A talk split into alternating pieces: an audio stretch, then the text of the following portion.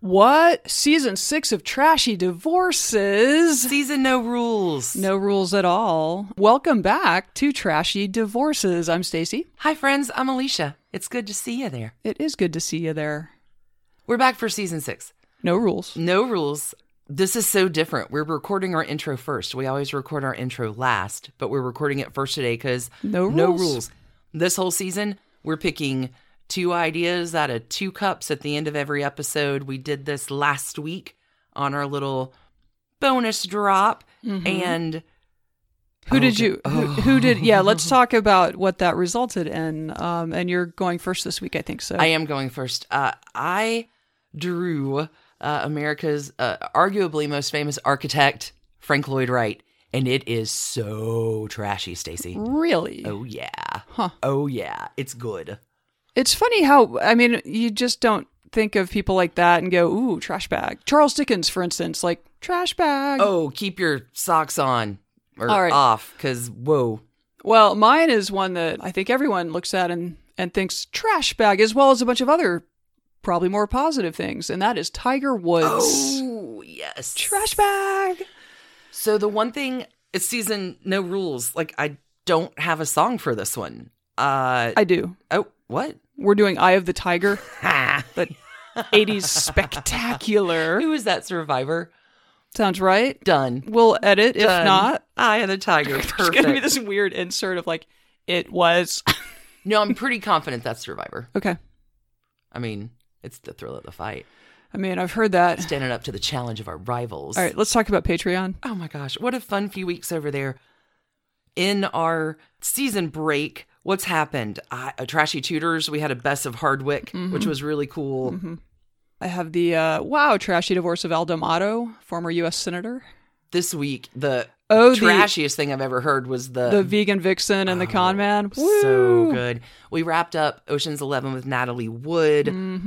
Um, oh, and we have uh, keep in mind if you are looking, if you're casting around for more stuff to to listen to while And we're, have a little bit more free time. yeah, yeah, yeah. While we're all you know doing this weird thing we're doing, you can go to bit.ly bit.ly slash trash candy quarantine to get a bunch of stuff that we pulled from behind the paywall over on the Patreon. And what are some of those? Oh Lord, free trash candy, a whole expose about the Garden of Allah Hotel, some bonus trashy divorces.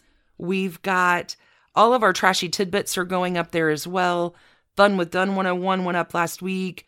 The first Ocean's 11. Oh, it's so good. Yeah, there's some side pieces. Uh, This week, I think I'm going to add Fun with Dunne 102 about Anais Nin, Truman Capote, and this was, you really liked this story when we talked about Dominick Dunne's novel, The Two Mrs. Grenvilles. This Oh, was yeah, the that murder was a good- Billy Woodward. right, that was a good Oh, It was one. a good story. I mean, it was it's trashy. It's scandalous. Okay. I'm putting the dirty digs up about the Mayan Hodel murder house where maybe the Black Dahlia was murdered, who which was designed by Frank Lloyd Wright's son. Hmm. I was stumbling all over to this trashy divorce weeks ago because I got down that rabbit hole. Anyway, we're going to have some more fun stuff dropping for you adjacent to this episode. Yep. So be sure to check that out at bit.ly slash trash candy quarantine. And uh, do you want to kick off the magic mirror with I our really thanks and praise? Who's in the magic mirror this week with all of our love and thanks and praise? We have some new patrons Mm-hmm. Tyler H., Emily P., Meredith H., Laura V., Courtney K., Madeline G, Wendy OH, Lenny W, Chris W, Lydia W. I swear to God, when we get the, I'm like, oh, they're all related. The They're all W related. family. Okay. Alistair C, Sarah L, and Sarah with an H. with an H. And, well, different than Sarah L. Sure. And we have some super supporters. We do a big shout out to Claire and Erica S. Thank you, thank you, thank you. Thank you to our new patrons. Thank you to our existing patrons. Thank you to the whatever, like 1,200 people who've gone to check out that Oh, it's free true. trash candy yeah. link. So yeah, yeah. Patreon has notoriously terrible analytics, but that that Bitly link has really good analytics. So- if you need a few hundred hours to waste, we got you over on Yes. the Patreon. All right. So without further ado, Oh my God, Eye would you like Tiger. to kick off season six here, I- Alicia? I'm ready to go, go, go. Awesome. Cue the music.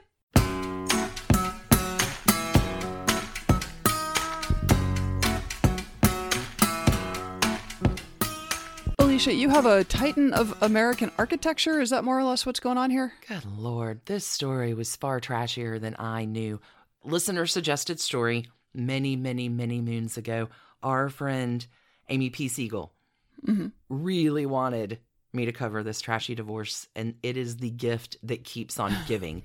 I've got spider webs for days coming on Patreon that spin out of here. I had no idea that it was that trashy. The song I heard in my head doing this was the Here I Dreamt It was an architect song by the Decemberist Excellent used band. in the How I Met Your Mother episode with which leads me back to my hint because Ted Mosby, Huh. architect. Right. See, We left a hint in the last episode. okay. Arguably the greatest American architect, Frank Lloyd Wright. This is a story of his trashy divorces. There are two of them, as well as the other like five trashy divorces that go along with his two, and some true crime adjacent bits, and some remarkably hypocritical behavior of the highest order. Hmm. I don't know if you're ready. Let's let's go and see. This guy, let's yo. jump in. Frank's mother. Like falling water. Oh, look at you, Ah. fancy. Frank's mom, Anna, her family is from Wales, West Wales, in fact, and the Lloyd Joneses are very proud of being Welsh. Mom, Anna, is born there. The whole family are devout believers in Unitarianism. That is the keystone of their life. I'm like, all right, Unitarianism, let's talk about it. What's the tenet of that religion?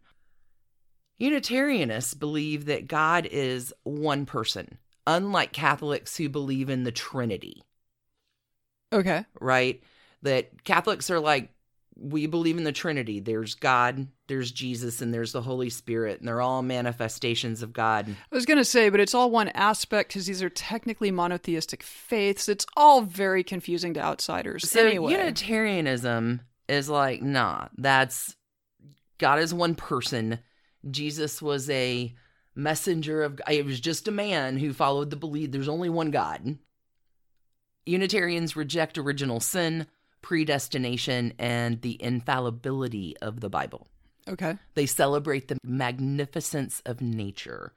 People have individual freedoms and they can choose themselves where the nature of God and man are. They're not dictated by words in the Bible. Okay.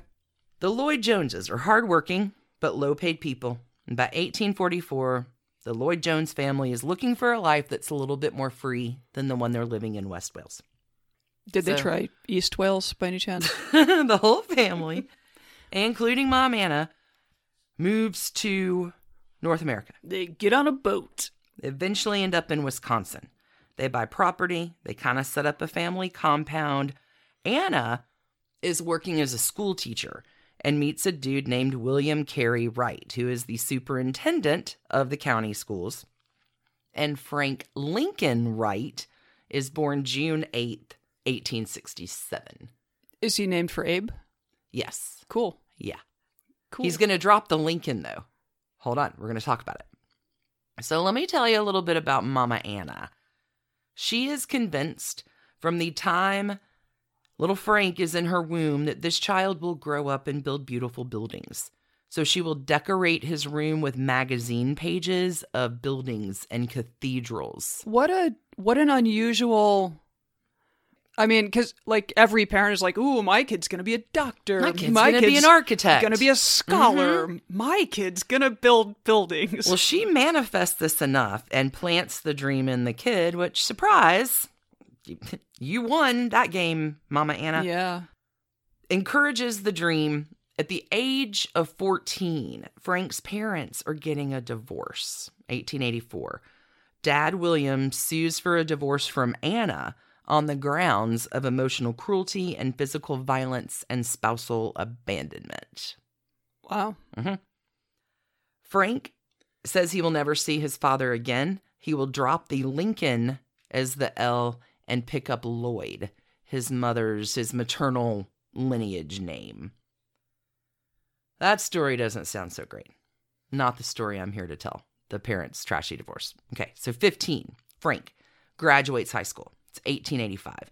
He's going to go on to attend the University of Wisconsin Madison. Go Badgers! I'm guessing. Yeah, go Badgers. well, Frank joins, hold on, this is a fun part Phi Delta Theta fraternity. And the only reason I bring this up is Phi Delta Theta is the brother fraternity to my sorority, Right. Delta Gamma. Anchored for life, yeah. so Frank is doing his thing. He is going to leave the University of Wisconsin Madison without a degree because I'm not sure if you know about the city called Chicago, just right there. It's really close. There's a whole musical about it. They're building uh, these things called uh, skyscrapers. Right. Yeah, like Chicago is the place to be if you are a budding wannabe architect. Yeah, quick shout out to Devil in the White City, which gets into how the soil was all wrong. There's this whole thing about how you have to build, like, what you have to do to build a skyscraper in Chicago, and fascinating. Anyway, yes. So, young Frank, looking to make good, Mhm. gets an apprenticeship with a leading architect in Chicago. And that leads to like a paying gig and can't stop, won't stop. We'll meet wife number one, Okay. Catherine, who goes by Kitty. She's born March 25th. She's an Aries. Hmm. They meet at a costume party for the All Souls Unitarian Church in Hyde Park on Chicago's South Side. They court for two years. In 1889, when Kitty is 18 and Frank is 21, woohoo, they get married. Wow, they met. So she was 16 when they met. Yeah. Okay. I mean, he was also a youngin. Um, interesting. Okay. Yeah, but traditional courtship. Sure. They marry. In no time flat, there's a kid on the way. Frank borrows money from his boss to buy some land in Oak Park, Illinois. Okay. It is said that Oak Park is where the saloons end and the steeples begin. Hmm, It's all very respectable. But Frank is revolted by the homes that are there.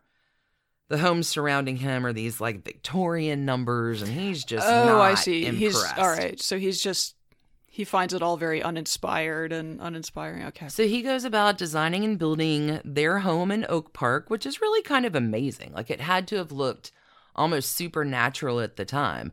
Like it's definitely a Frank Lloyd Wright building, but it's open concept before open concept was a thing. Like you see this Unitarianism coming out. We're all equal. Like rooms are shared. It's a very different sort of. I don't know. It's interesting. You see it in all of his work. I don't know. It's based all within this communal feeling. I've been on a trashy building tour of everything that exists that I can look at that he's done, and it's kind of an interesting home. Right. Anyway, things are going great enough. Frank and Kitty gonna have five more kids, total of six kids. Kitty has a little kindergarten in the home, and all the kids. yeah, ki- it sounds like she's trying to stock it with students. well, like all the neighborhood kids come to kindergarten because she's a school teacher, right. Right. Um, she's in these women's groups, and in these women's groups, she meets women. Uh, met this very nice lady once, uh, Mamah. She's gonna come back. Uh, Frank opens his own firm, and awesome, he gains some extra notoriety when the Unity Church in the town is hit by lightning. It burns to the ground in 1905, and Frank is chosen to build the new building. Hmm. So now he's a commercial builder as well. Okay. He's going to end up building about 50 homes in Oak Park during this time. He's the guy to get. So if you want a cool house in Oak Park, you go to him. You go to him, but there are a lot of rules. he doesn't just design your home. Oh, oh, you don't mean like the community has a lot of rules. No, he, Frank Lloyd Wright so has he, a lot so of he, rules. He ve- he won't work with just anyone. He's He won't work with just anyone. He will make your plans, but he also designs the furniture for your home Well, that's as kinda- well. kind of cool. Super cool.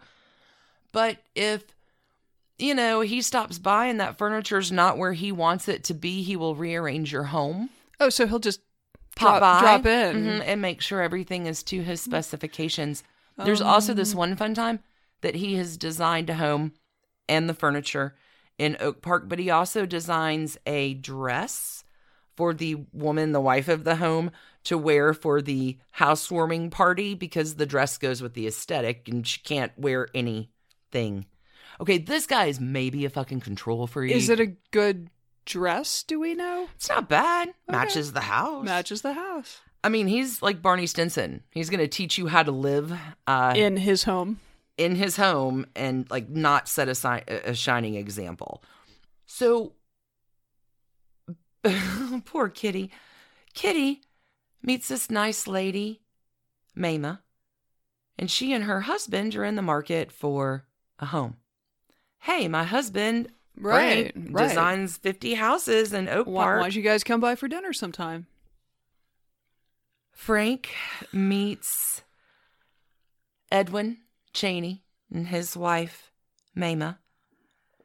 And Mamah is kind of a modern woman. She's an early feminist. And uh, by 1903, Frank is like, hey, Mamah, you're the woman of my dreams. Too bad you're already married. And Mamah's like, psh, I don't think that matters. Let's have a tour at a fair. And scandalized the entire town for years. Their fair begins in 1903. Poor kitty. Like for six years, they carry on in Oak Park. They are riding carriages together. There are secret dalliances. Everybody So in the town knows. Not a secret dalliance at all. It's uh, for six years. look at us. Look at us. Look We're at us. poor kitty. Poor right? kitty. Poor and the poor children and Okay, so wait. By 1909, Frank and Mamah are like, uh, we've had enough of this. And so they take off and head to Europe and leave Kitty and the six kids. Like it wasn't enough that you carried on in front of the whole town, but now you take off with her. Way to uphold your responsibilities. I'm sir. sure he, I'm sure he left a bunch of money though, right? Not exactly. Uh, So, Mamah's husband, Edwin, is like, this is unbelievable. He'll divorce Mamah quickly. He's out. You made your choice. Kitty will not divorce Frank. She's going to remain firm, hard no on this one. In 1910, there is an attempt at a brief reconciliation. It doesn't happen. Kitty and Frank are done. 1910. Just keep that year in the back of your head. okay. Okay, this is where Kitty is kind of a badass. Kitty begins working with Jane Addams' Hull House in Chicago, Okay. working with Jessie Binford's Juvenile Protective Association. Kitty is devoted to the suffrage movement. She was active in the Red Cross during World War I. Both of her parents will die within weeks of each other in 1916, so she will take this inheritance and move to East Division Street with her four youngest kids in 1919 still not divorced. Okay. Frank and Mamah come back to the States, and in 1911, Frank's mom, Anna, buys the land next to hers in Wisconsin. And Frank begins building a home, a love nest, a love bungalow for Mamah and her kids called Taliesin. Right, I've heard of this. Okay. It's all coming together. Frank has his girl and her kids, and our home is beautiful. And I am a man fulfilled. I'm a man undivorced. Is there? I was gonna ask. Is it because his parents divorced that he didn't want to put his children? Kitty through? won't give him a divorce. Okay, gotcha. Kitty's Okay. just like, no, dude, you ma- you married me. Yeah. Um, I'm because it gets so bad. I mean, you cheated on me in the open. You've moved with your mistress to Europe. Now you're buying her a house. Like you have. Like, how outlandish is your behavior going to get?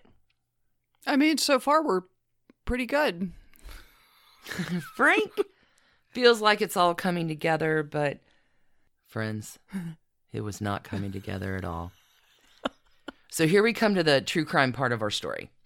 And this one is national headlines in the summer and fall of 1914. This story, if it sounds familiar to you, was also told by Lorelai Gilmore in the Let the Games Begin episode when Emily is losing it about the walnuts in the salad, and Lorelai tells the story of Frank Lloyd. uh, Okay. Little, Gilmore Girls trivia there. Okay. Anyway, Lorelai gets some of it right, but let's talk about what really happened. August 1914. Frank is out of town. He's finishing the Midway Gardens. And he has already made plans to release from his service this dude named Julian Carlton. He's 31 years old. he had come to work as a chef at Taliesin for the summer. But that whole summer, Julian gets weirder and weirder. Like staying up at night looking out the window and stroking his knife, weirder and weirder. So Frank and Mamah are like, yeah, this guy needs to go. So they put out an advertisement in the paper for his replacement. And they say, like, hey, August 15th is your last day, dude. He took it well.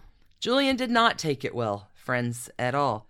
And it is said, this is the term for it from the vernacular of the day, he runs amuck.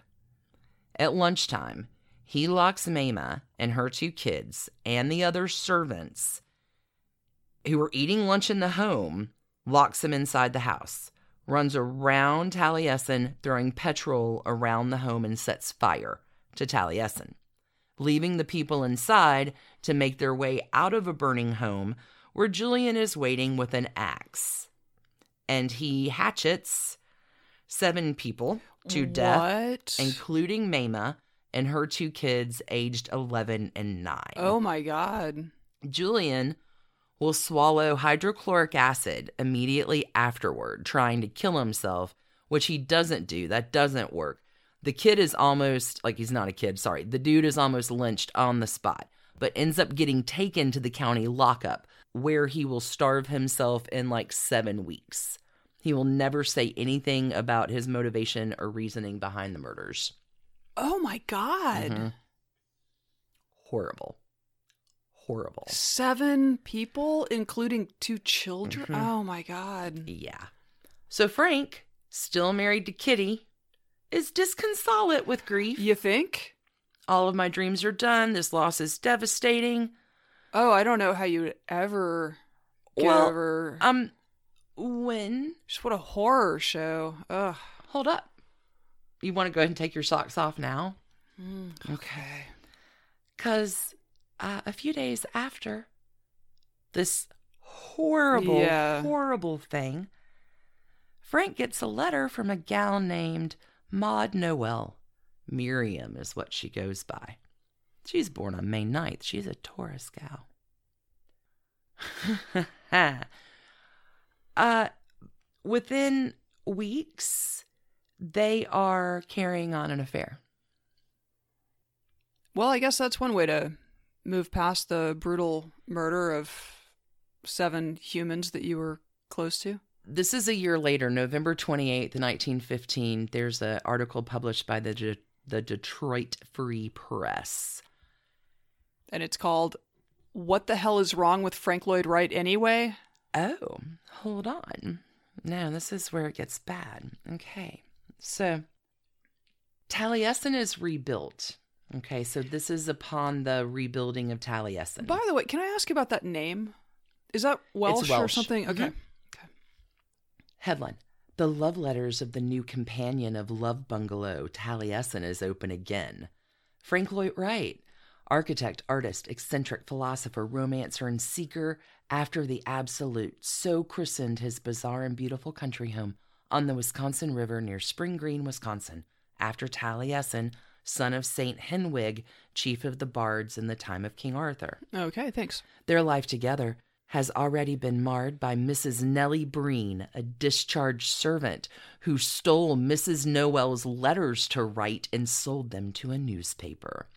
To destroy the liaison for the benefit of Wright's children, she said, Mrs. Breen sent federal investigators on the affair, hoping to base prosecution on violation of the Mann Act. Sorry. What the hell, right? M A N N? The Mann Act. How about just the Mann Act? No, the Mann Act in its original form made it a felony to engage in interstate or foreign commerce transport of any woman or girl for the purpose of prostitution or debauchery or any other immoral purpose. This is not the only time the Mann Act is going to come into play. Okay. So all of Miriam's letters, Mrs. Noel's letters, are sold to the press, man. Here, Fed. This guy needs to stop hiring help. You're not kidding. Like, there are walnuts in the salad. I have an excerpt of this letter. It's trashy. But long story short, Miriam and Frank are involved in no time flat. This is 1915. In November of 1915, Miriam is quoted in the Chicago Daily Tribune saying, Frank Wright and I care nothing for what the world may think. We are as capable of making laws for ourselves as were the dead men who made the laws by which they hope to rule the generations after them. They don't care.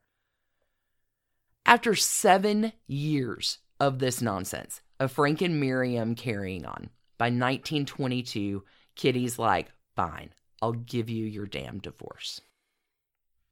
But I'm Kitty, and I'm going to be a little damn petty about it. I just won the right to vote, and so you go do whatever you want. Well, that's it. But hold on, I'm going to put a restriction on it.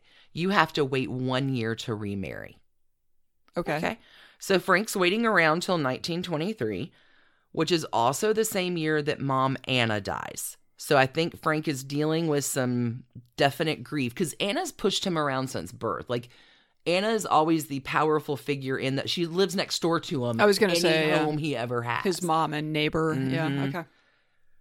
So there's some grief there. But going back to Kitty, Kitty's like, fine, 1922, I give you a divorce. Sure enough, one year later, November 19th, 1923, Miriam and Frank get married a year to the day, like after the divorce is granted. Frank will explain in his autobiography that he will marry Miriam to rescue their relationship. Nope. He says, yeah, marriage resulted in ruin for both. Instead of improving with marriage, as I had hoped, our relationship became worse. Friends, it does. Because I haven't talked about the fact that Miriam is addicted to morphine. Okay, not great, but it sounds like Frank Lloyd Wright is not really in it for the long haul in his relationships. A year later, by 1924, Uh huh. Miriam is walked out of Taliesin. Okay. Okay, 1924. Feeling no pain. No, I'm sorry. That was in bad taste. Miriam walks out of Taliesin. Frank will hot foot it down to uh to Chicago one night where the Petrograd Ballet is performing and he will meet No. Olgivanna Lazovich. Olga. A dancer. It doesn't matter that she's married Oh my or god. 30 years younger. Why would it? By 1925, she's moving into Taliesin. Oh my god. Hold he's on. so and he's still married, yeah? Is he still Yeah. married to a second yeah, wife? He's still, yeah. he's still married. Yeah. In April of that year, no, hold on. In April of that year, there is another fire that burns down Taliesin. This time, it's newly installed telephone system wires, apparently, that were to blame. I mean, it's a good thing you're a builder. You've built, you've had the opportunity to build this home a bunch. Okay. 1925, also a big year because that year, married Olga in December gives birth to Frank's love child. Yeah, this seems in keeping with everything we've heard so far. Miriam's mad. Miriam walked out. Wife number two, morphine addiction. Yes. She's mad. Okay. Miriam's mad.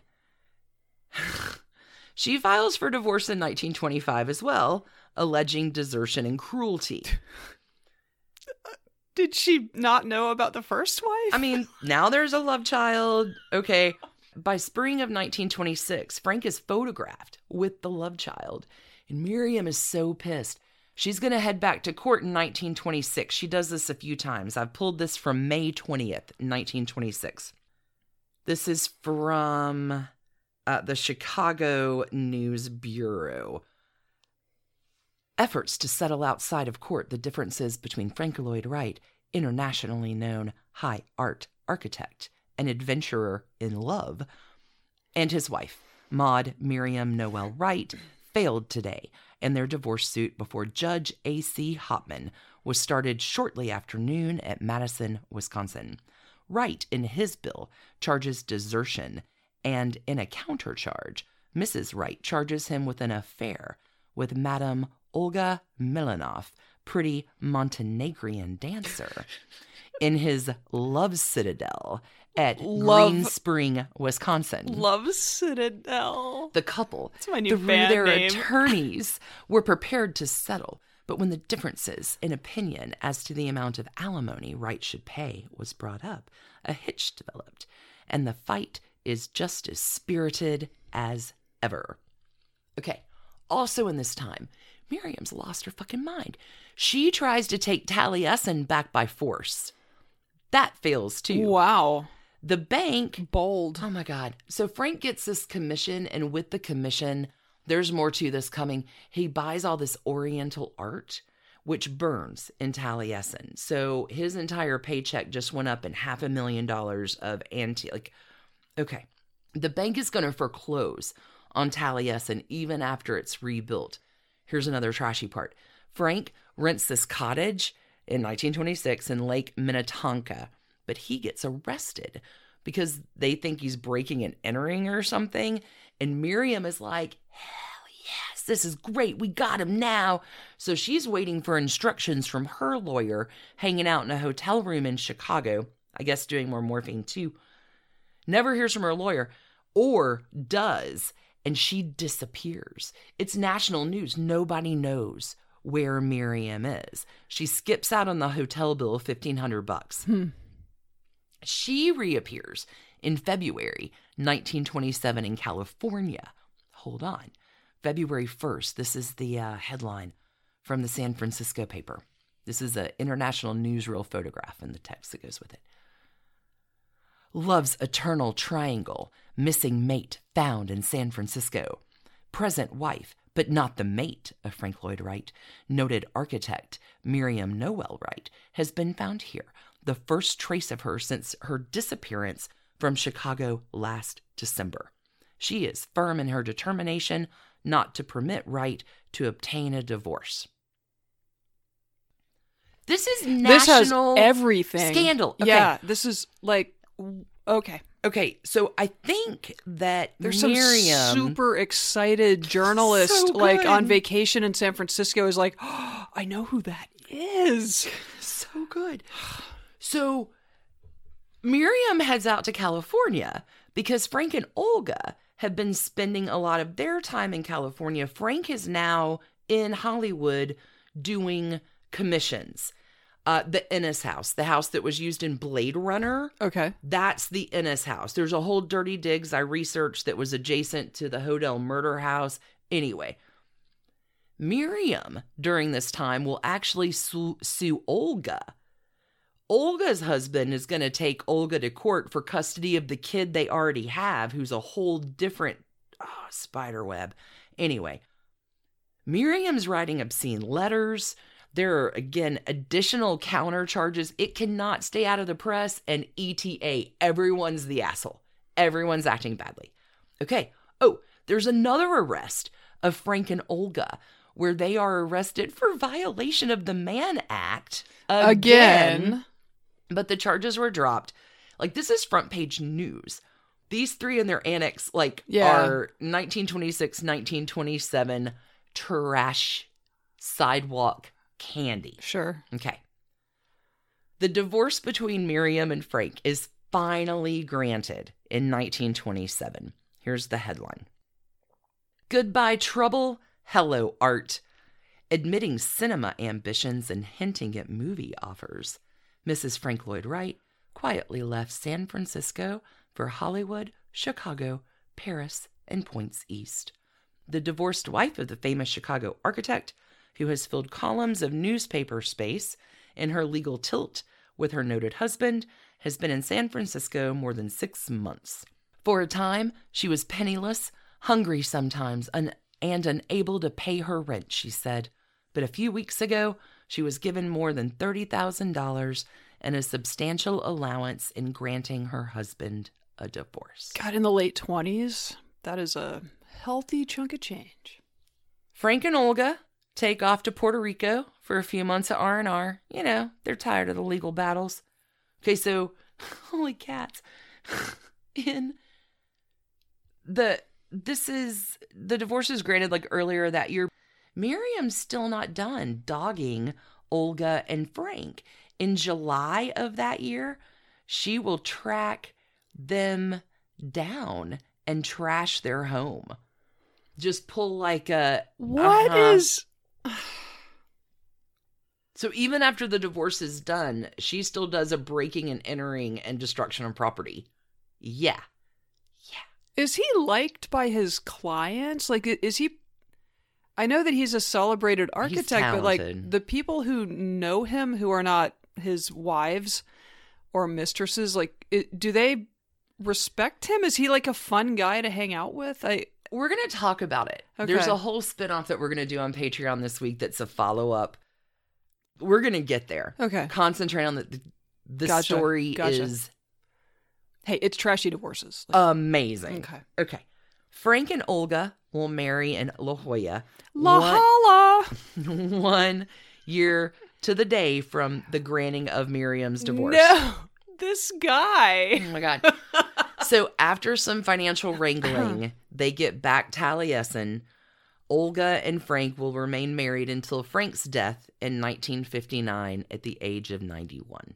Okay, so they actually had a very long marriage. Very long marriage. Okay. That's technically the end of the trashy divorces. Okay. But seriously, there's this whole other trashy arc. Okay, because 1929, right? Yeah. th- Frank's some- in his early something 60s. happened there. There is no. He is Frank is so scandalized that no one will hire him. He is in his early 60s, and hell, if this guy doesn't reinvent himself yet again by having this glorious third act, we're gonna cover it and some adjacent trash this week on Dirty Digs when we talk about Falling Water, the country cottage of the Kaufmanns in Pennsylvania. Cause whoa there's so much like there was so much associated trash with this story. Thank you, Amy P. Siegel. This story is the gift that keeps on giving. I love it so much. One other quick follow up on the sad story of Kitty, first wife, before we get to trash cans. I was wondering. Kitty will remarry in 1930 to a dude named Benjamin Page. He's a retired Chicago businessman. For the first few years, they're living on a farm out in the country, but like within three years, Kitty's back in the city. She's a city girl, she's not a farm girl. They'll divorce in 1937. Kitty will kind of travel around from 37 to 45, spending time with her kids in various locations. She will finally settle in 1945 in California. In her later years, Kitty will suffer many health problems and will live her last decade in a sanitarium, dying in March of 1959, three weeks before Frank dies. Wow. Her ash cans. Wow. Frank and Kitty, 22. Solid 22 straight up trash cans, which is the number of years of the marriage before the divorce. Actually, Did he maintain relationships? I could probably go 12. I'm to, no, 12 trash cans, which is after it was over the amount of years she made him wait for a divorce. Fair. Okay, fair. 12. Did he retain relationships with his kids? Yes. Okay, because I was wondering if maybe she moved, like maybe the kids sort of No, made so Frank way. Lloyd Wright Jr. sets up in Italy for a while, and when Frank Sr. and Mamah are in Italy, they stay with him. Like I think it's all like, they invented. It's complicated Yeah, about Frank sounds- Lloyd Wright. Sounds like. Whew. Twelve trash cans for that one. I'm I'm I'm good on that. It was bad, but it's typical, right? After many happy years of marriage, a lot of kids, you get bored with your li- wife, you have a mistress, you leave the you know responsible wife and yes, kids. it's a like story we've told before. Sure. tale as old as time, Mhm. right? Like okay, the divorce with Miriam. Worse. Whoa, that was like the legitimate scandal of the mid 1920s. I am going. This is bold. With 1,500 trash cans, Okay. which was the amount of dollar dollar bills that the hotel bill Oh right. was for Miriam when, When she, she skipped out. out. in Chicago and disappeared in the nationwide manhunt for where is Miriam? okay. 1,500. Wow. Whoa. Okay. Those are the trashy divorces of Frank Lloyd Wright. All right. Thank you, Amy P. Siegel. That was Yeah. that was a that was a, that was a ride. Yeah, I kind of thought you were going to tell me that after like his second family got butchered that uh, he turned over a new leaf, but I guess not. Oh, we have so much more to talk about. No leaves. No, there's a Taliesin that's built out in the West. There's a grifting scheme where he gets children of influential, wealthy people to come work for free for him. That's cool. Now, there's this story is the gift that keeps on giving. We're going to have so much fun on Patreon. Okay. All right. That's all I got. Let's take a break. Let's Okay. hear a word from our sponsor We think. and then come back with Aya the Tiger. Ah ha ha. Let's do this. Back in a minute.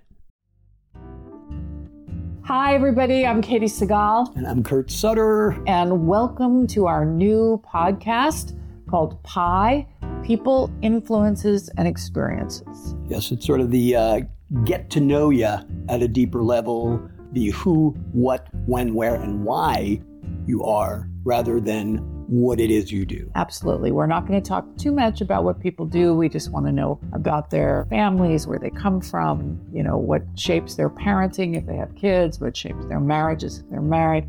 We just want to be really nosy. We want to get in there. A deep dive into nature and nurture. And we started it because there are a lot of people that we don't know that we are curious about. Right. And I have no friends, so for me, it's, you know, Trying to get them out of the house. listen to it on whatever you listen to podcasts on. Yeah, podcast, your, homecasts. Your, your, your podcasting apparatus. Watch it on the YouTube.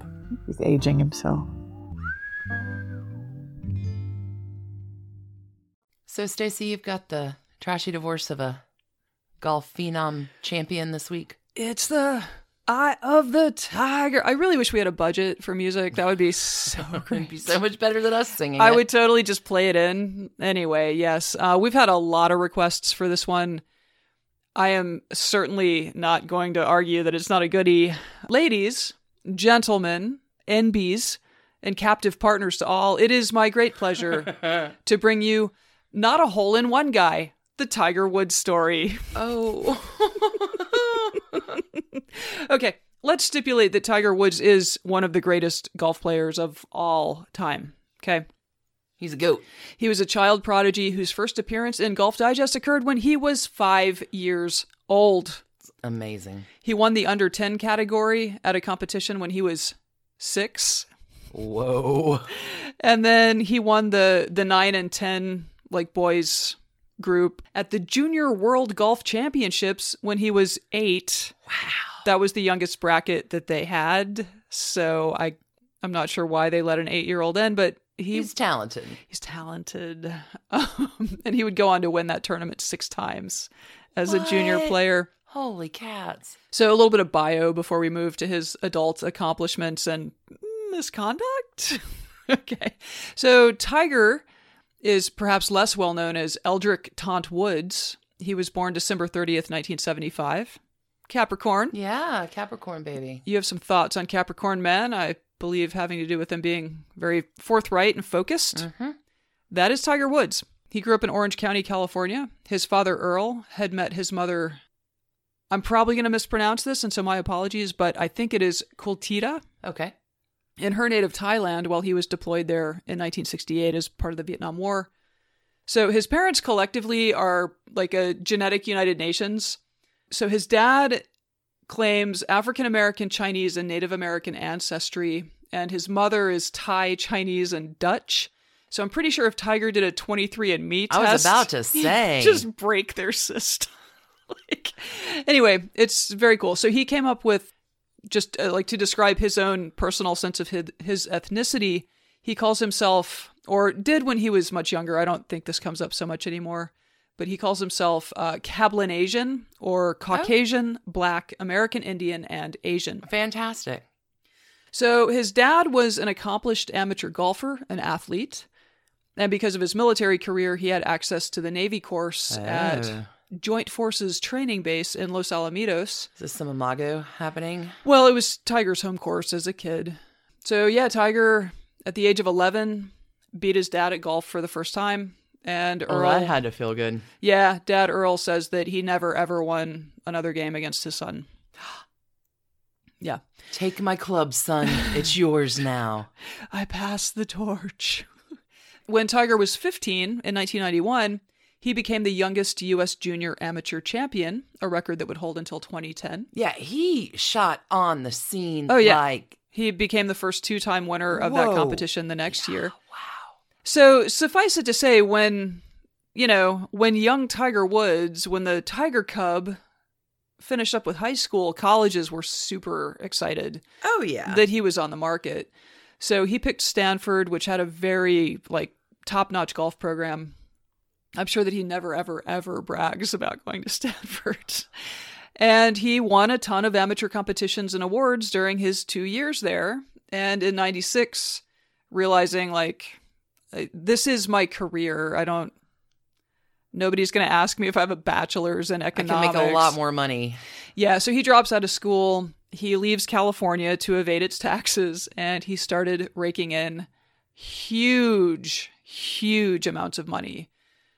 He inked sponsorship deals with Nike and the golf ball manufacturer whose name is spelled Titliest, and I'm certain that that is pronounced. Titleist, Is it? maybe.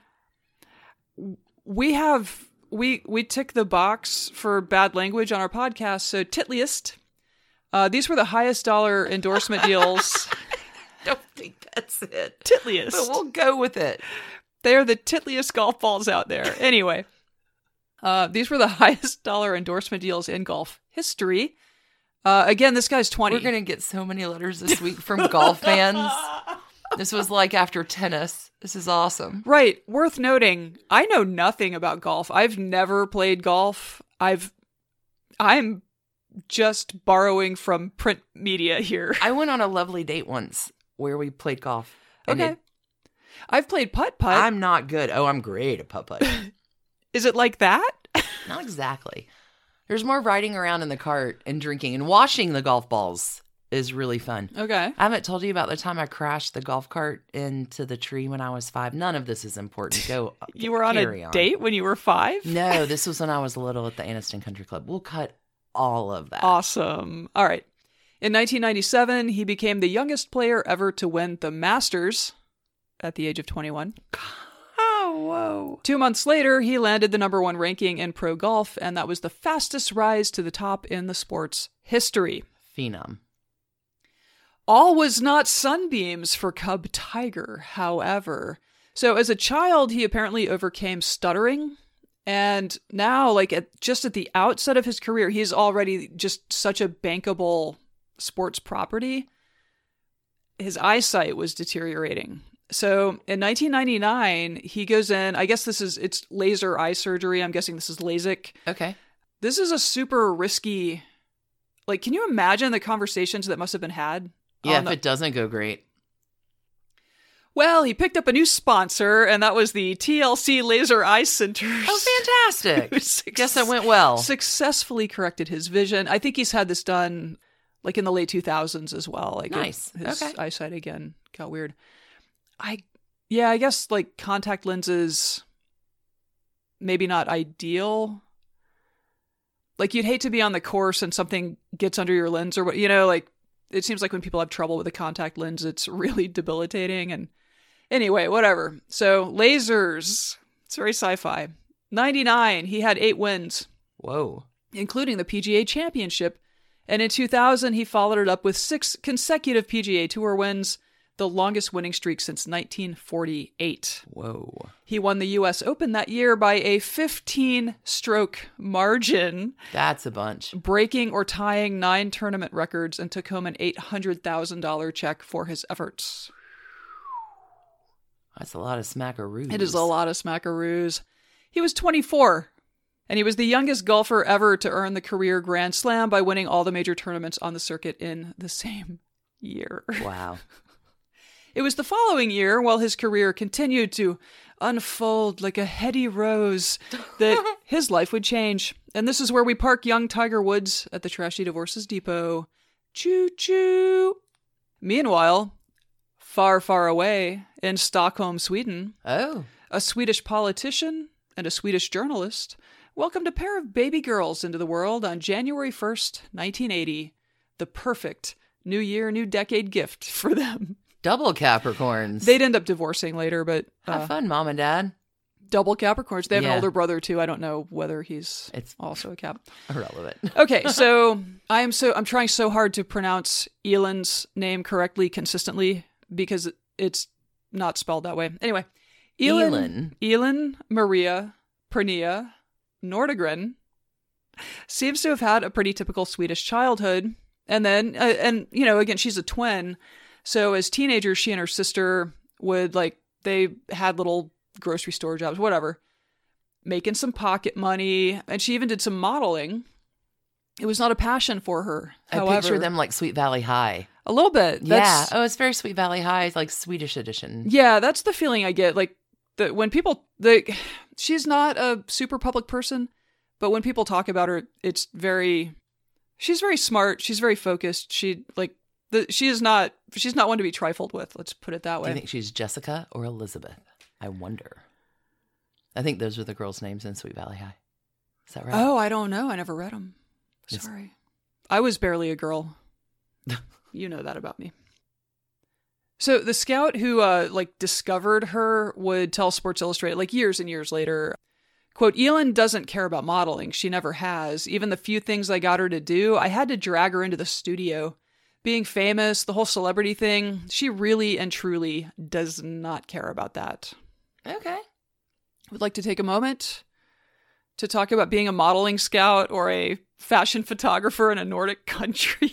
like everywhere you turn your head, like Let's go to the mailbox. are you busy? Yeah. Are you, like right? Are you busy right this? I need like just ten minutes of your time. All right. Anyway, as noted, Elin wasn't really into it, and instead of pursuing modeling, she went to college. Good for her. She worked part time at a clothing store called Champagne. of course she did. Of course she did. I think her sister may have worked there too. It was here that she met Mia Parnevik, wife to Swedish golf star Jesper Parnevik. Oh.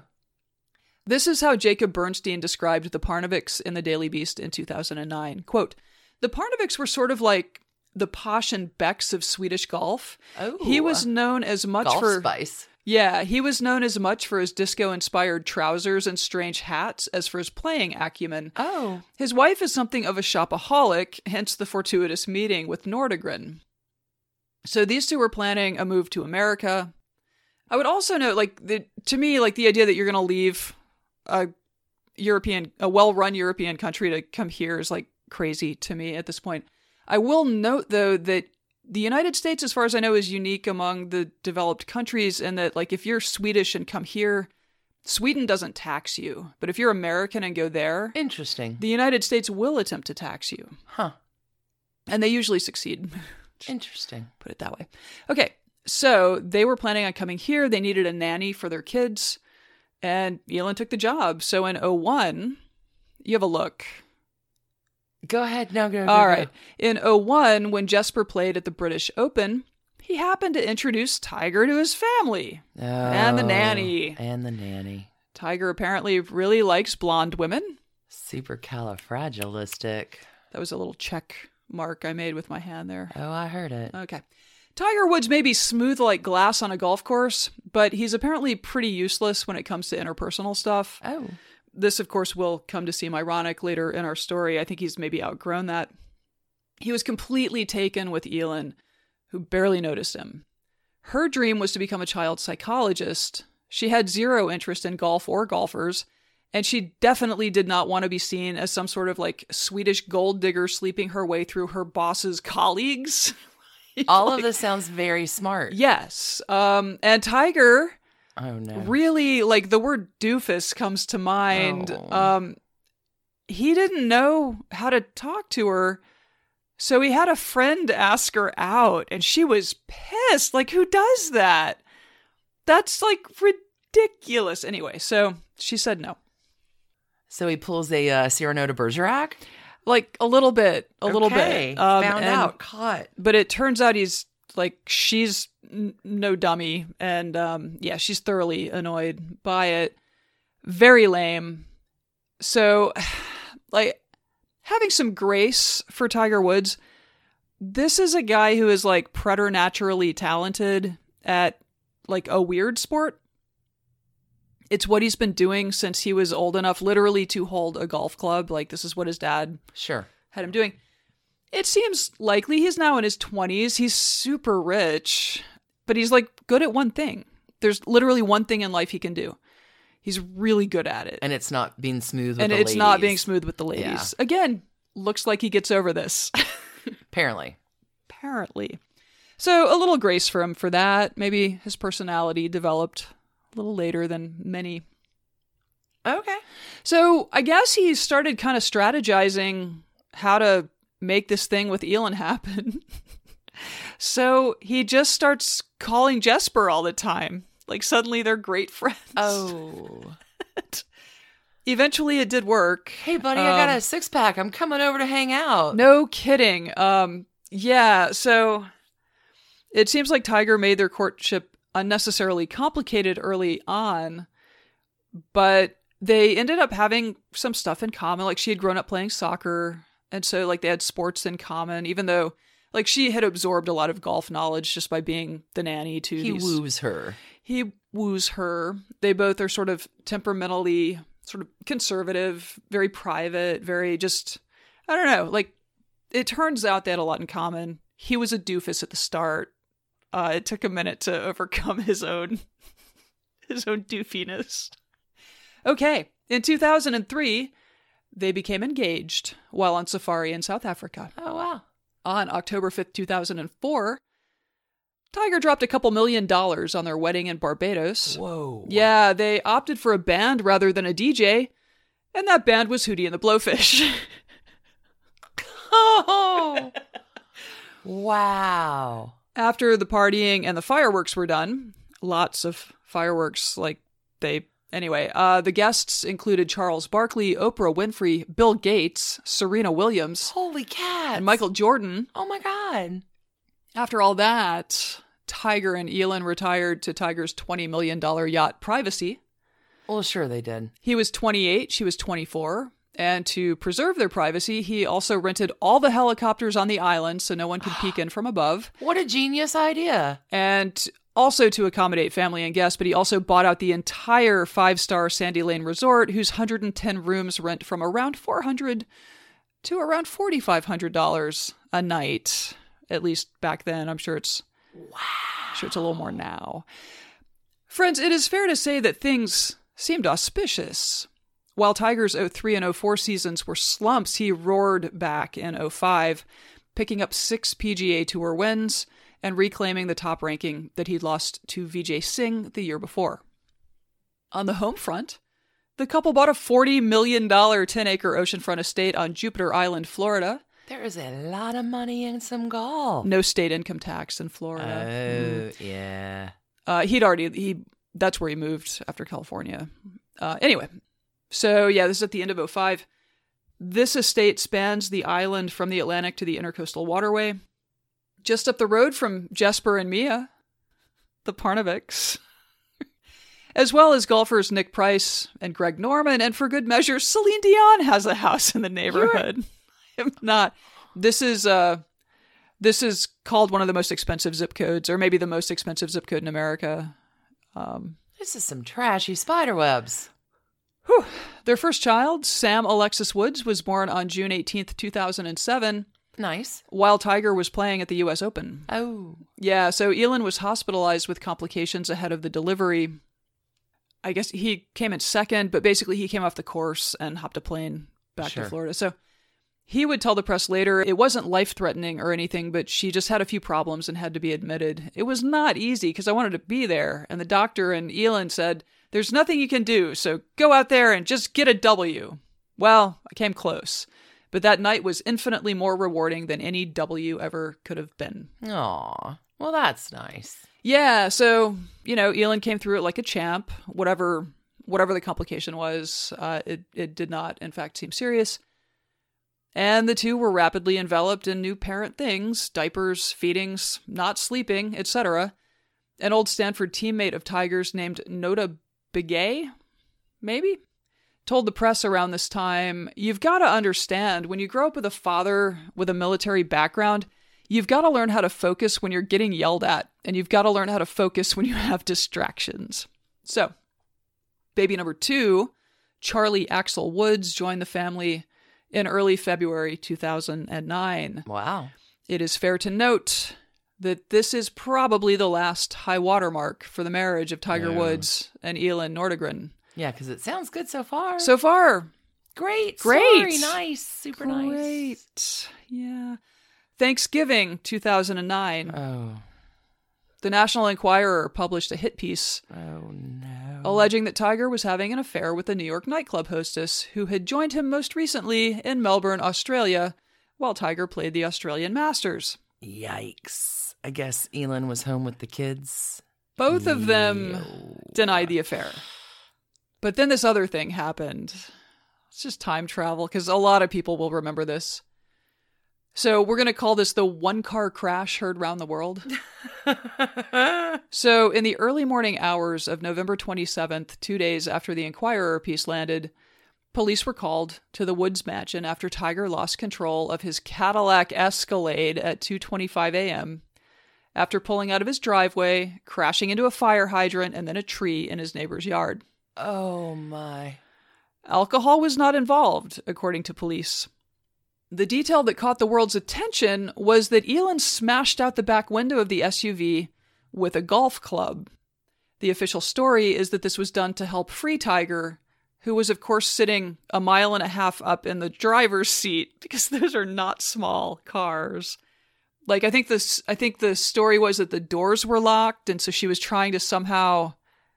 Yeah, it's not a I bet if you looked in their garage, you'd find a bunch of broken glass. I don't want to say anything, but That's okay. suspicious. When One po- car accident, One car accident, no drugs, no alcohol. two twenty-five in the morning, at, in his own driveway, basically. Nothing good happens after 2 a.m. Back window smashed out, golf club, wife in hand. Yeah. Yeah. So when Yeah. police arrived, because the neighbor called the cops, he was laid out on the ground with Elin frantically hovering over him, and he was in and out of consciousness. He was apparently mumbling. He didn't like the cops said there. He didn't say anything clear. Oh Um, my. His lips were bloody, and he had blood in his mouth, possibly from striking the steering wheel with his face, which would imply he was not buckled in. And again, this is a very cautious human being. Like this is just a very kind of straight up kind of guy. It's hard to hard to think that he would not buckle himself in. Well, if your wife is coming after you with a golf club in her Hmm. hand, you probably get in the car to go.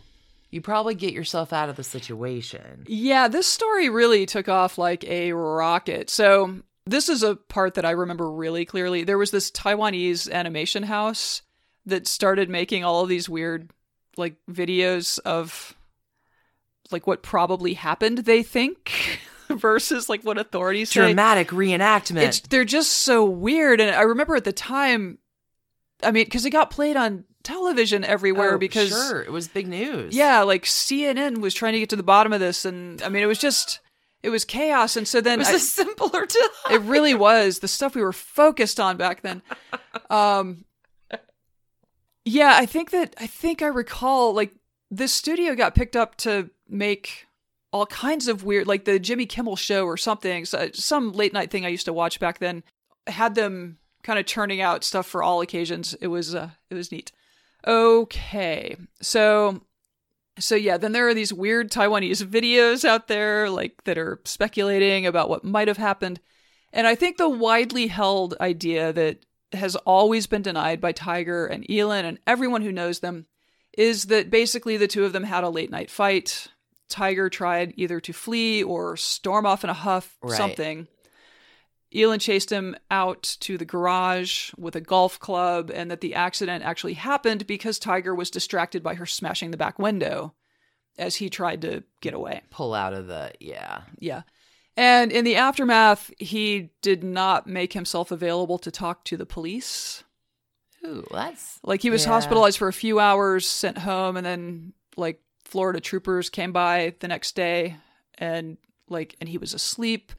And then the day after that they came by and then there was like someone from the Tiger Woods business on hand to tell him where they could go talk. Which was not to Tiger Woods and not at that house. And then, Interesting. yeah, they eventually closed their investigate. Like it just became clear that there was going to be no. Golf Island PD out. Yeah, um, Tiger was not going to risk perjuring himself to. Anyway, So what's happening with Tiger and Elin in the house? This is uncomfortable. I mean, they're covering something up. Okay. Sorry, pure speculation there. I have no evidence whatsoever. Again, this National Enquirer story had been out for a couple days, and more and more women start coming forward to dish about their affairs with him in more and more publications. oh no. So Tiger released statements like I making guess he worked out his problems with the ladies, huh? Oh, just wait. Oh, no. Um, so Tiger's re- releasing statements, taking the blame for everything, making perfectly clear that Elin was without fault, that he had betrayed his own values, that she was not part of the late night crash, and basically that he's an asshole and she's the best wife and mother in existence, which is perfectly what you should be saying. that is for a guy in that situation, that is the what you say. best you can do. and if it had been like a couple of dalliances here and there, maybe things would have gone differently. For her part, Elin has never chased fame, so she stayed pretty quiet. She sat down with a CNN reporter at one point and was kind of like, "Look, I didn't I didn't have any reason to suspect anything was going on. I had two babies I was I'm busy. going to college. Mm-hmm. I'm like, because she's still studying psychology. Like she graduates in 2014, Oh, that's fantastic. finally with her degree in Good psychology. That, yeah, like she's doing her own thing. She's living her best life. She's like married to a rich dude, and he travels a lot with work. And anyway, so all of that entirely reasonable stuff. But within a couple weeks, there were like a dozen women claiming affairs with oh. Tiger, and many of them had dozen. stuff like voicemails and text messages Oh no. to share. A Los Angeles cocktail waitress named Jamie Grubbs claimed to have had a 31 month long affair with him, oh my. Which again is just a different thing than a random One hookup. night. Yeah. So this prompted Tiger to release a statement admitting to transgressions. Um, you think? He withdrew from his own golf tournament to avoid having to talk to the press about everything. And in fairness, the press's appetite and the public's appetite for the story was pretty insatiable for a while.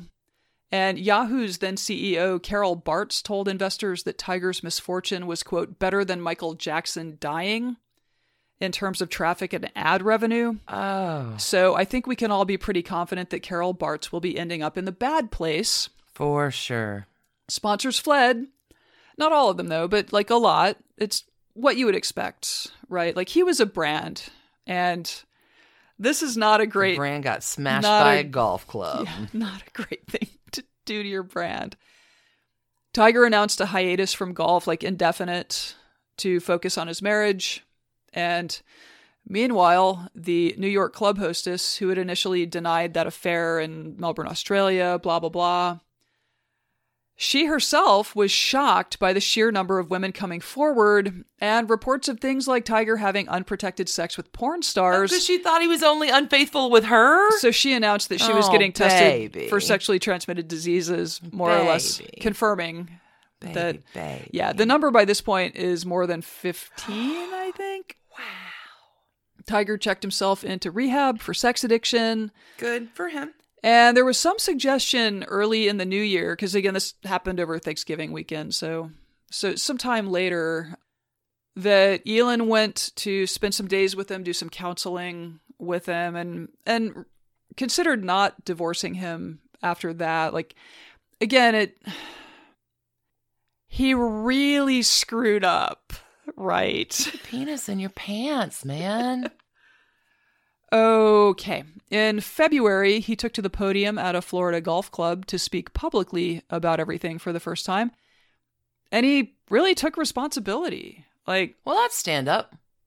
yeah. Uh, and after making this podcast for more than a year, We don't see that very often. yeah, let's pause and praise that level of basic decency. Good job, Tiger. Having covered world class scumbags like Ike Turner, Newt Gingrich, Rudy Giuliani, and even Charles Dickens, It is refreshing to see a guy who has genuinely royally screwed up say, "Hey, I suck and I need to do better." Which is basically what he said. No, A plus. That's so props, good. props to Mhm. you, Tiger. So he and Elin did divorce. The de- decree was finalized on August 23rd, 2010. Wow. And because Florida has incredible public records laws, it's a public document, and we'll put it with all of our other resources at trashydivorces.com. Oh my. The specifics of the settlement were not formally made public, but reporting has it that Elin got $100 million or so. Fantastic. And their lawyers issued a statement that said, quote, While we are no longer married, we are the parents of two wonderful children, and their happiness has been and will always be of paramount importance to us. Once we came to the decision that our marriage was at an end, the primary focus of our amicable discussions has been to ensure their future well being. Well, this is all very good. Yeah, again, it sucks about all the cheating, but A plus on the aftermath. Uh, for both of them, really. In 2014, Elin praised Tiger in an interview with People magazine, saying that their relationship at that point was anchored to their children and that they're all doing really well and that Tiger's a great father. So, like, she became, he was seeing Lindsey Vonn, the skier. Is that what she does? Uh, sure. Fellow- Go Badgers. fellow freakishly good athlete, Lindsey Okay. Vonn. And yeah, like Elin and Lindsey became friends. She was seeing someone and like apparently the four of them would socialize from time to Oh, time. well, like there you it's yeah, way better than you would expect. Like sometimes we're just not meant to be married, and that's okay. Right, and it's worth noting that Tiger has not remarried. Really? Nor has Elin, for that matter. Interesting. And as noted, she graduated from Rollins College in 2014 with a bachelor's in psychology. Go Badgers. I'm just kidding. Eh, well done. Well done. So, one thing I thought was really wonderful and very telling about her character is that her post divorce house was a $12 million mansion built in the 1920s, about 25 minutes away from the mansion with Tiger. Wow. So the kids stay close. So she buys the place and has architects and all that come out to assess it. 1920s glamour. I know Yeah. it sounds yeah, it sounds wonderful. Um so and you know, Palm Beach area basically. great. Yeah. So they told her that it would cost more to bring the existing structure up to the current hurricane codes Oh. than tearing it down and starting fresh wood. And so I think most people in her situation would be like, "Cool," and they'd call the demolition team. She called Habitat for Humanity. What? This is She- awesome. mhm. And they came and re. She gave them a month to take whatever you want. We're gonna That is um. Can you imagine oh yeah the fixtures, the tiles, twelve a twelve foot fountain spouting water out of three lions' mouths. Whoa. Wine like wine refrigerators. Uh, um, a bunch of refrigerators. A lot of furniture was still in it. Amazing. but yeah, I'm sure the Good hardware and doors and just free. Come on and take it. That's awesome. Yeah, they had a big auction. In October 2019, so really just a few months ago, Elin gave birth to a son with former NFL player Jordan Cameron. This is her third child. Don't know the kid's name. Doesn't matter. Tiger's career definitely went through a rough patch during this period. So I think he had been dealing with a leg injury at the time that all of this broke. So between sort of those physical problems and then just the psychological distraction of a scandal and a divorce Right. and all that. Uh, Well, his- he also went back for eye surgery again, right? He's had two of them. yeah, I think that may have been in 07, so that may have been before. Can't this. see the forest for the trees. Oh, look at Uh, you. Sorry. Look at you. I had one good joke, and Yeah. it's gonna go bad from now. Okay, so his next few seasons were tough. Then he had serious back trouble, needed multiple surgeries to correct that in 2015 and 2016. So it really he he really had a bad close to a decade. He did roar back once again at the season closer in 2018, just up the road at the East Lake Golf Club, Oh yeah, which always screws up traffic in our Like area. Nobody's business. hate it. They wrap the whole fencing and black It's cloth, ridiculous. and they're just, just, and then there are just white people in dumb clothes wandering around a lot. Okay. After winning the Masters in 2019, he was awarded the Presidential Medal of Freedom. Huh? So, What? yeah, By Trump? I didn't. I left that out. this was a super, super trashy scandal when it happened. So for that, I'm going to give Tiger Woods 18 trash cans. Fantastic. All with a little flag sticking out of them. Um, 18 is the number of major championships that golf legend Jack Nicklaus won during his career. And that is the number that Tiger Woods has always had the goal of beating. And he very well might. He is, I think, three behind Oh, right now. Okay. He is 43 or 44. He's got the eye of the tiger. It's in him. Yeah, Jack Nicklaus won the Masters for the last time when he was 46. He was the oldest player to do so. Okay. But just given how different like lifelong athletes that that whole process of how you like diet and stay in shape and just all of that is very different today than it was when Jack Nicklaus was active and mostly in the 60s through the 80s were his peak years. I suspect that Tiger Woods will eventually hit that number, that 19 number that he wants. So Anyway. 18 trash cans topped with red flags. With yes, with little red flags. But I also think that some halos are in order as well for both Tiger and Elin, who have really handled their post marriage very, very well, and seem to have made their children like the most important thing in their lives. That's the way you do it. Didn't So- work out with us. Not the kid's fault. Not the kid's fault. Good on you, Tiger and Elin. Yeah, yeah, yeah. I mean, it was, it was trashy. it was. I've always lived in a hermetically sealed bubble, and even like that, even penetrated my like. Down with the world. No, it was a lot. It was hot news. It was hot news. This week has been fun. Trashy on two different sides of the fence. Yeah, for sure. Whoa. So anyway, there it is. Eye of the tiger. That was awesome. Well done. Thanks. This week, I'm super excited. Coming up on Patreon, We do have some business to attend to now. Trashy Tutors is back. Oh, April in Paris is launching on Wednesday. That is going to be amazing. hmm and you've got a flaming dumpster fire this I week coming up. I, I think I may have mentioned it last week too, but I did not get around to actually getting it done.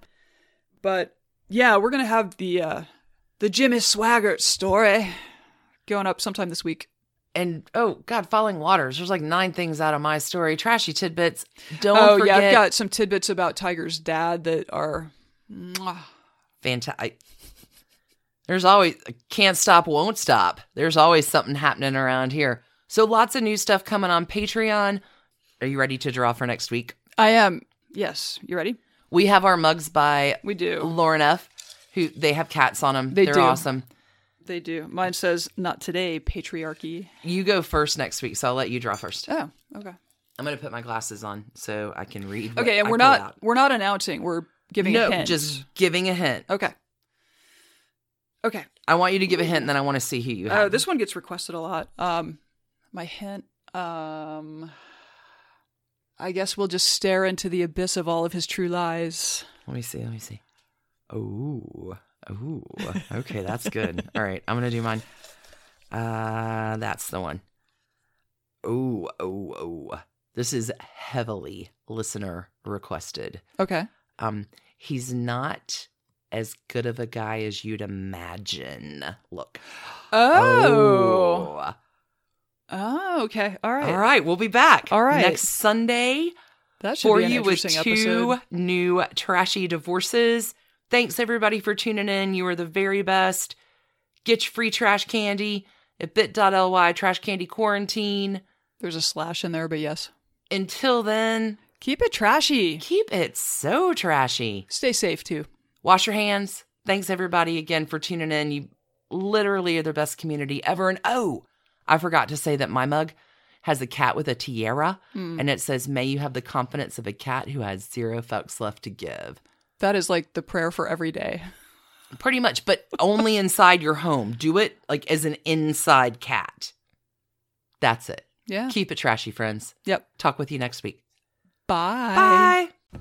And thanks to you for listening. Trashy Divorces is a Hemlock Creatives production, created and produced right here in Atlanta, Georgia by us, Stacy and Alicia, with a little research and writing help from the brilliant Melissa O. Our art is by Sydney V. Smith. That's Sydney V. Smith at carbonmade.com. And our music is used with permission of Ratsy. check her out at Ratsy's store on Instagram, and definitely drop into Ratsy's store anytime you're in Oberlin, Ohio. You can contact us at trashydivorces at gmail.com or find us on the World Wide Web at trashydivorces.com. If you need more trash candy in your life, our Patreon community includes some of the very best humans around and thousands of hours of bonus content at every level of support. Join the fun at patreon.com slash trashydivorces. Interested in some Trashy Divorces swag? Check out our merch shop and Trash Panda Enthusiasm Society at bit.ly slash trashy gear. Want to advertise with us? Reach out to sales at advertisecast.com for more information. And last but not least, come play with us on social media. I keep most of our Trashy Divorces Instagram hopping. Stacy and I share it up over on Facebook, including our Trashy Divorces podcast discussion group. Come join us over there, and thanks again, everybody, for listening. Keep it trashy, y'all.